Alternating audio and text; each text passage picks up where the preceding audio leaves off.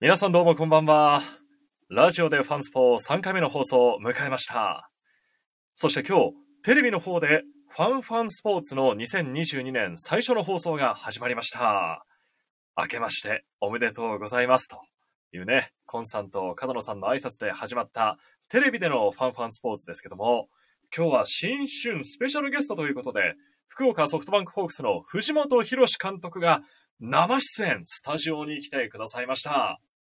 藤本さんというと、引退されてからはテレキューでずっと長らく解説者を務めていらっしゃった方なんですけども、一軍監督になって11年ぶりにここテレキューに帰ってきた、凱旋という形になりました。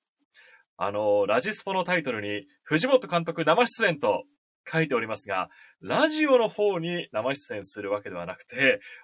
テレビの方に今日生出演していただいたということをお話をしております。自己紹介遅れました。テレキューアナウンサーの櫻井翔司です。ね、今日、私はスタジオの方にご一緒することはできなかったんですけども、小部屋からですね、天の声として、お伝えするような形にはなりました。その今日、生放送中に、天の声をお届けしていた小部屋からですね、同じようにこのラジオ放送もお届けしております。ちょっと声が遠い。どうも、鳥越ユニさん、こんばんは。そして、ケントさんも、こんばんは。ジョージさん、ちょっと声が遠いです。なぜならですね、初回以来のコンデンサーマイクを使って、ちょっと見てるんですよ。やってみてるんですよ。ね、せっかくコンデンサーマイクを買ったんで、上手に使いたいなと思ってるんですけども、なかなかね、これまでの放送で使えていないんで、ね、ちょっと今回、一人喋りだったら、うまく使えるかなと思って、はい、やってみてるんですけども、今日ファンスポ忘れた。映画見に行っちゃいましたか。残念です。録画はしてくださいましたか？はい。ケントさん、良くなりましたということで、このぐらいの距離感だったら、今マイクから10センチ、いや、もっと離れてるな。20センチぐらい離れたところから届けていて、そしてマイクのボリュームも今最大限にしてみたんですが、このぐらいだったらいいのかな？さっきはね、40センチぐらい離れて喋っていたら良くなかったんで、なるほど、なるほど。今日ファンスポ見ました。ケントさんありがとうございます。天の声までいい声で、いい土曜の昼でした。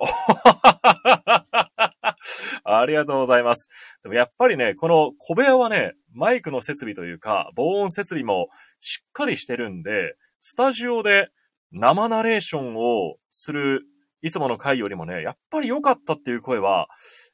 社内でも聞かれました。だからね、でも逆に、ここがより良すぎると、僕がスタジオに出られなくなっちゃうんで、ちょっとね、これ難しいところなんですよ。せめぎ合いがあって。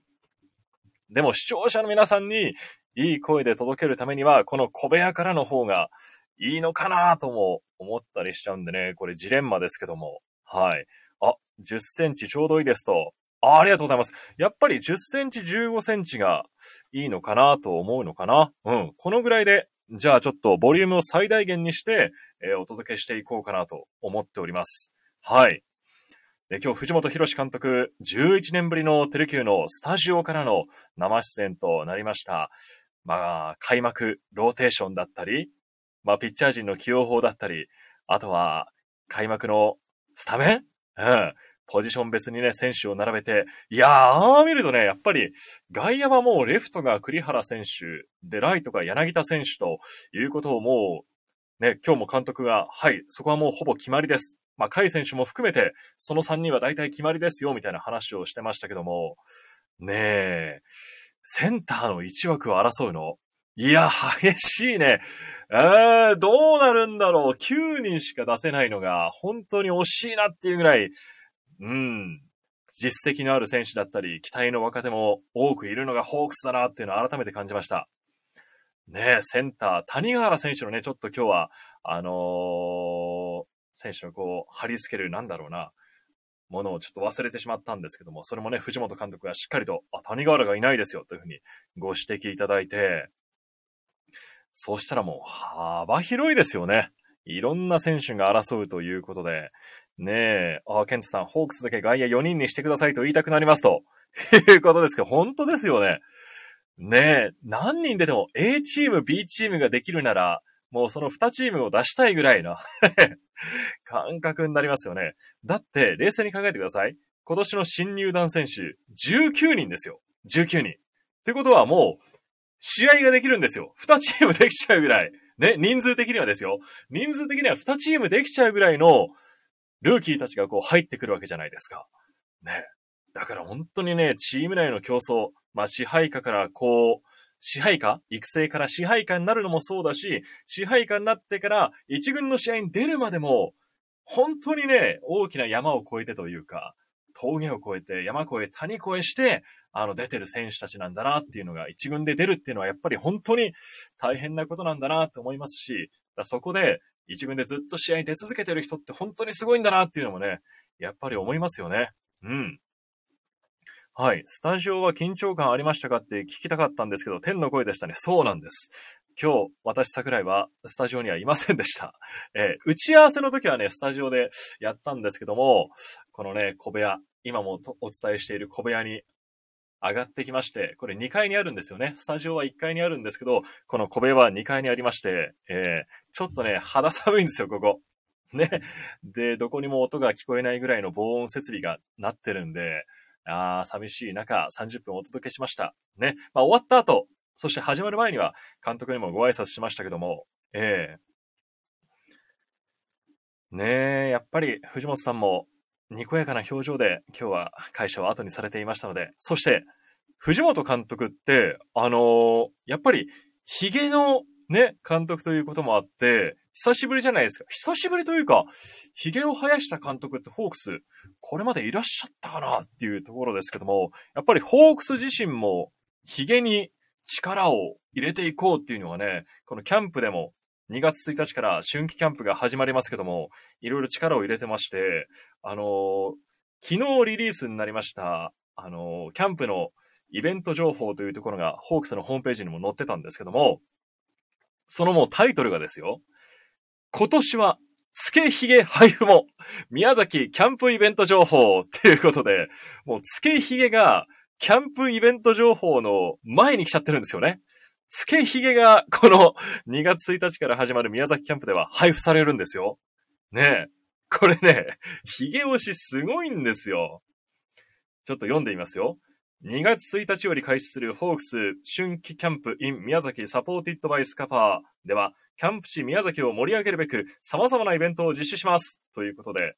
まずその頭に来ているのが、今年は来場者へ藤本監督なりきりつけひげシールを配布したり、監督デザインのふわふわ遊具やキッズ逆バンジーが新登場。本来ならね、キッズ逆バンジーの方がなんかね、すごいんじゃないかなと思うんですけど、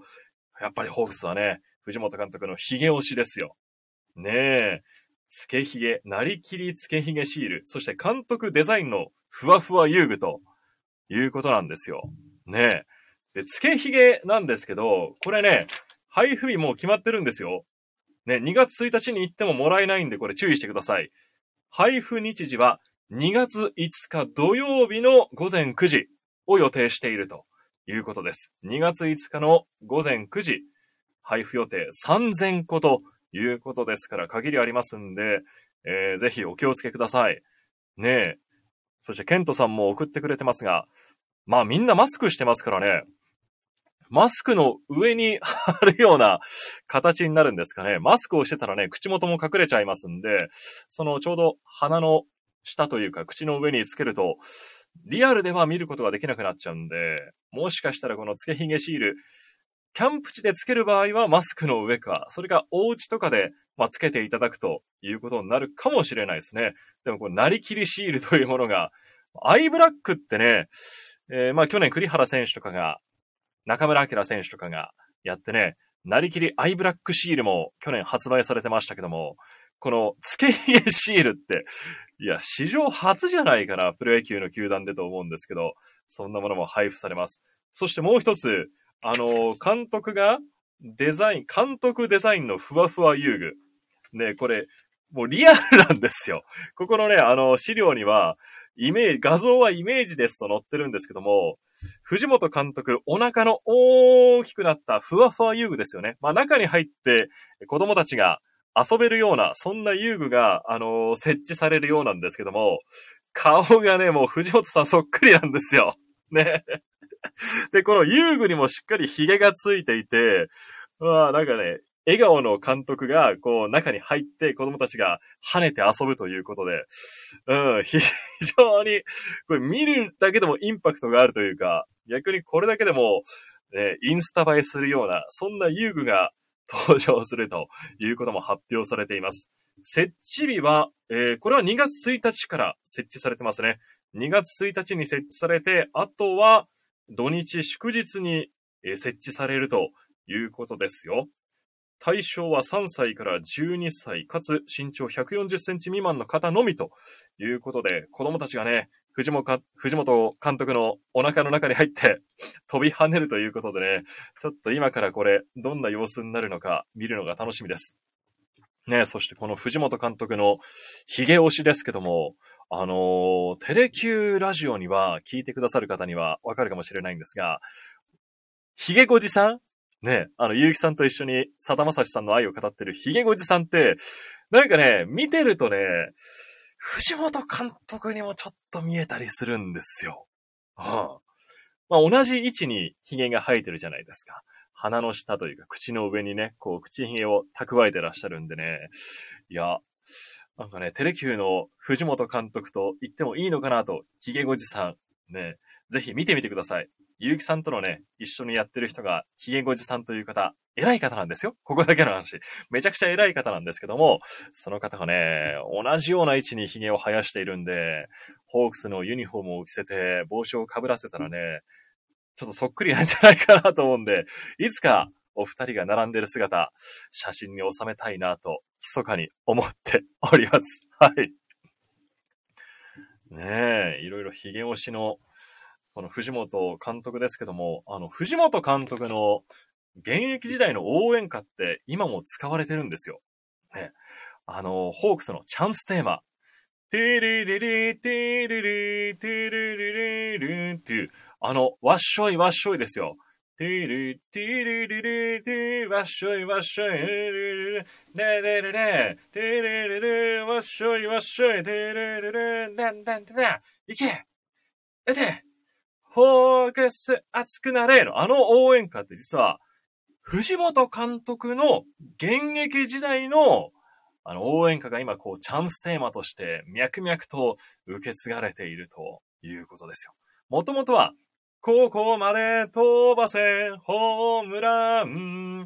ここまで飛ばせホームランだった藤本さんの応援歌が今こうチャンステーマとして今でも愛されている本拠地のチャンステーマとして活用されているわけですから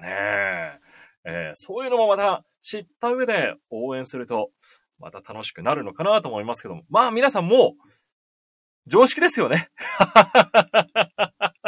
今更お前何言ってるんだというところかもしれませんけども、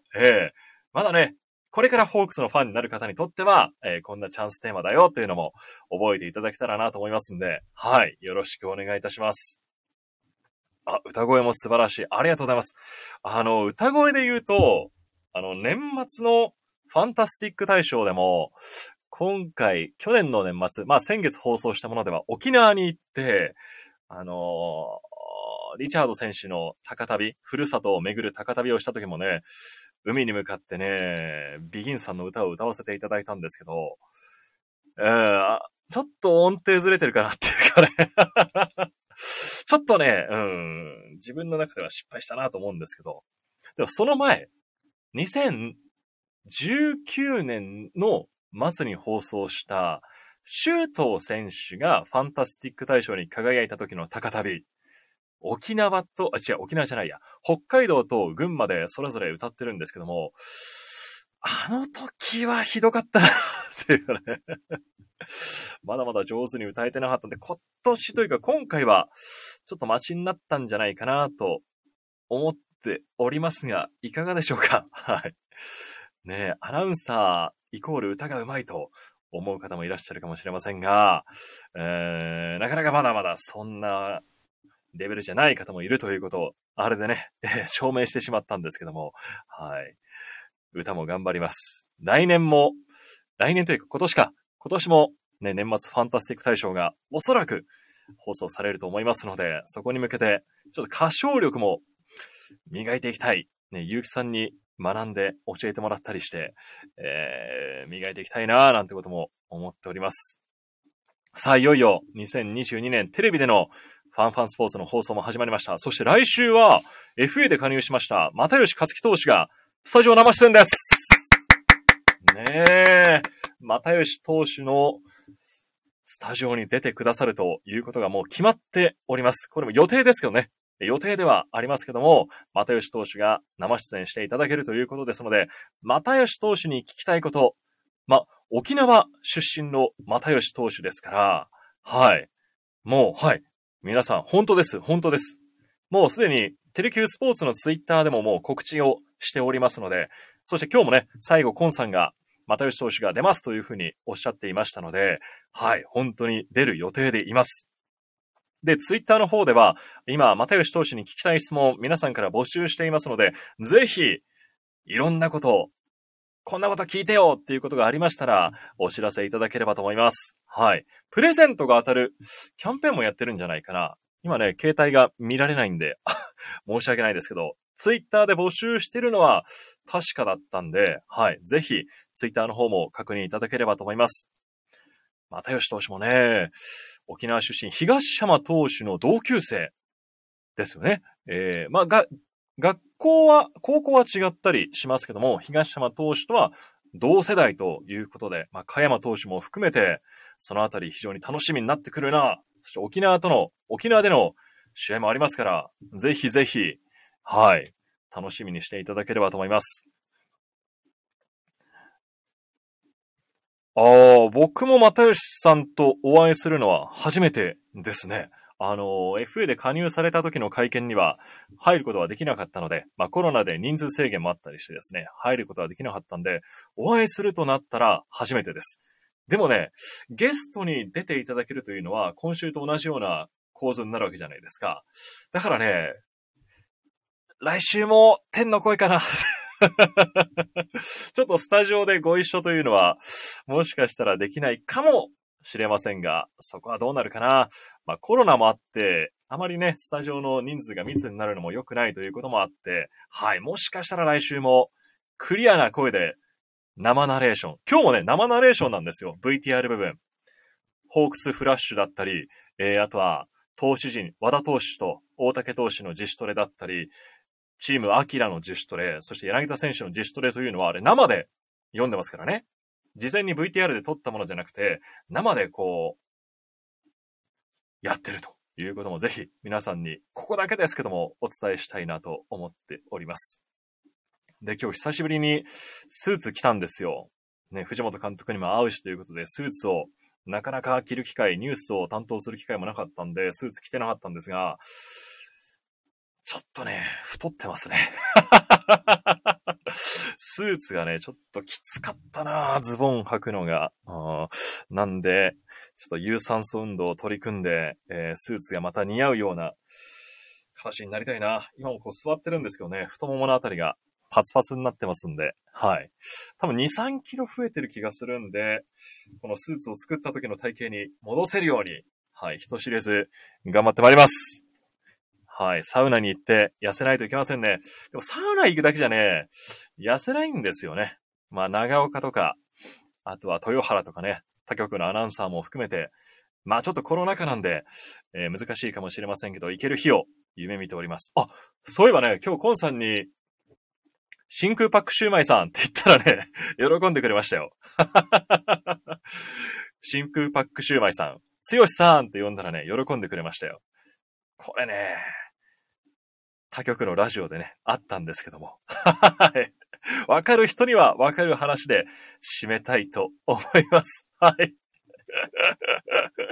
それでは、来週もファンファンスポーツが放送した後に、お届けしますので、何時になるかわかりません。今日はちょっと遅い時間になってしまいましたが、何時になるかまた事前に告知できたらなと思っておりますので、わかる人、わかってますね。はい。あのラジオ。大